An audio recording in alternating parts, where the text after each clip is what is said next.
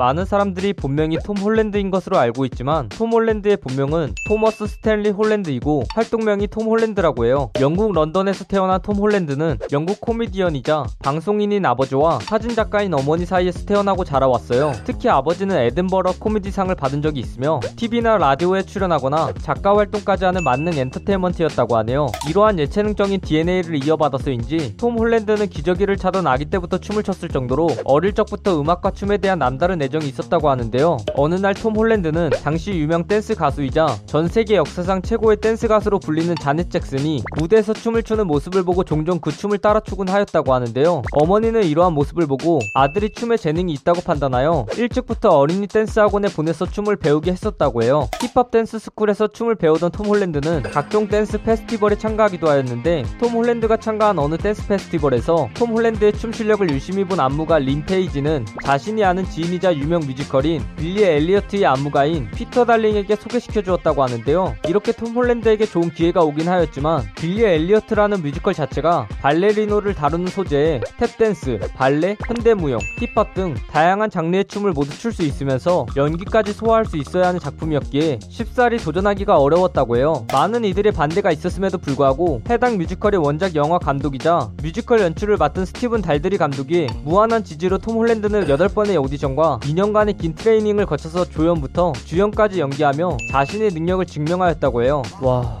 조연부터 주연까지라니 2년간 엄청나게 열심히 한 모습이 그냥 머리에서 그려지네요. 톰 홀랜드는 명확한 꿈이 있었고 목표가 있었기에 누구보다 열정적으로 춤이나 연기를 배우는 학생이었지만 한편으로는 발레를 한다는 이유로 같은 학교 일진들에게 심하게 괴롭힘을 당했었다고 밝혔는데요. 하지만 이러한 괴롭힘과 따돌림 따위는 톰 홀랜드의 열정을 막을 수 없었고 괴롭힘을 동기부여로 활용하여 더더욱 노력할 수 있게 되었다고 해요. 그렇게 열심히 엘리트 코스를 밟던 톰 홀랜드는 유명 팝 가수 아델을 비롯하여 수많은 배우, 가수, 래퍼 등을 배출 진출한 공연 예술학교인 브릿스쿨을 진학하여 연기와 댄스에 대해 심층적으로 더 공부하였다고 하는데요. 톰 홀랜드는 얼마 지나지 않아 영화 The Impossible이라는 영화의 주연이 아닌 조연으로 출연할 수 있게 되었어요. 이때 거의 신들린 듯한 연기를 보여주며 많은 시청자들, 비평가들에게 실질적인 주인공이라는 호평을 받게 되었으며 이때 이 영화는 상업적으로 대흥행함과 동시에 톰 홀랜드는 올해의 영국아역 연기상, 엠파이어상 신인상 등 수많은 상을 받으며 성공적인 데뷔를 알렸어요. 당시 꽤나 유명했던 영국 배우이자 이 영화의 주연으로 출연한 나오미 와츠는 톰 홀랜드에 대해 톰 홀랜드는 성인 연기자 같은 태도와 책임감을 가졌다. 영화 현장이 처음인데도 불구하고 잘 단련되어 있었으며 배우려는 자세를 가지고 있었다. 라고 극찬하였어요. 톰 홀랜드는 그 이후 여러 작품에 나와서 뛰어난 연기력을 보였고 그 다음 작품이 바로 우리가 모두가 잘 알고 있는 스파이더맨인데요. 실제 당시 스파이더맨 역할의 공개 캐스팅은 스파이더맨이라는 명성에 걸맞게 수많은 유명 배우들이 지원하여 많은 관심이 쏠렸고 경쟁률이 무려 1500대 1이었다고 할 정도였다고 하는데요. 있는데요. 결국 톰 홀랜드는 5개월이라는 기간 동안 5개의 셀프 테이프와 8번의 오디션, 여러 번의 스크린 테스트를 거쳐서 스파이더맨의 주인공이 되었다고 해요. 아이언맨의 주인공이자 마블 세계관이 중심이라고 할 수 있는 로버트 다우니 주니어도 톰 홀랜드의 스크린 테스트를 직접 도와주었다고 하는데요. 이때 테스트에서 로다주가 대본대로 하지 않고 애드립을 치자 톰 홀랜드도 이걸 받아서 5분 동안 애드립으로 대화를 이어나갔다고 해요. 이 모습에 인상을 깊게 받은 로다주는 테스트가 끝나고 스텝에게 바로 저 애야 라고 말했다고 밝혔어요. 톰 홀랜드가 스파이 스파이더맨의 주인공이 된 결정적인 이유는 톰 홀랜드가 과거부터 춤을 배워오고 뮤지컬에서 배역을 따내기 위해 어릴 적부터 발레, 기계체조 등을 배웠으며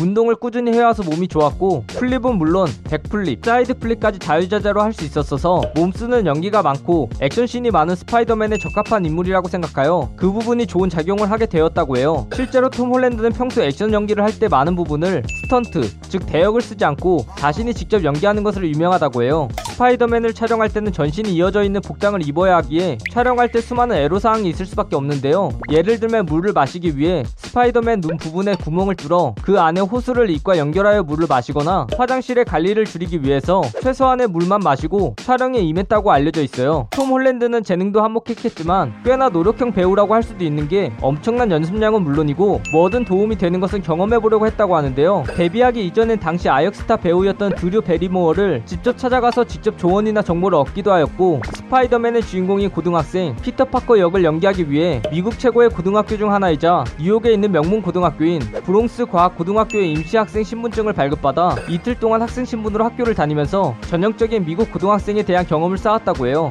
세상에서 사라졌으면 하는 기술 한 가지가 무엇이냐라는 질문에 톰 홀랜드는 단번에 인스타그램이라고 답했는데요. 이는 과거 톰 홀랜드가 파파라치에게 여자친구와 데이트 장면을 찍혀서 실제 여자친구의 사진이 모두에게 공개가 되었는데 많은 이들이 왜 저런 여자랑 사귀냐 더 예쁜 여자 만날 수 있지 않느냐 라는 등의 메시지를 보내와서 심각한 스트레스를 받았다고 해요. 그래서 그런 회의감에 인스타그램을 지우기도 하였는데 팬들과의 소통도 중요하다고 느꼈는지 얼마 지나지 않아 다시 계정을 활성화한 것으로 알려져 있어요. 하지만 그 이후로는 이젠 다른 사람의 반응을 일일이 신경 쓰지 않겠다는 듯 유명 스타임에도 불구하고 자신이 새로운 여자친구의 사진을 당당하게 공개하기도 하였어요. 이 영상 내용은 모두 인터넷에 기반한 자료들을 정리하여 만든 것이라 사실과 조금은 다른 내용이 있을 수 있어 그점 양해 부탁드리겠습니다. 잘못된 내용이나 TMI 내용에 대하여 추가하실 내용이 있다면 댓글을 달아주시면 감사하겠습니다. 영상이 재밌었다면 구독과 좋아요 꾹 눌러주시고 오늘 또 포비 하나로 되시길 바라겠습니다.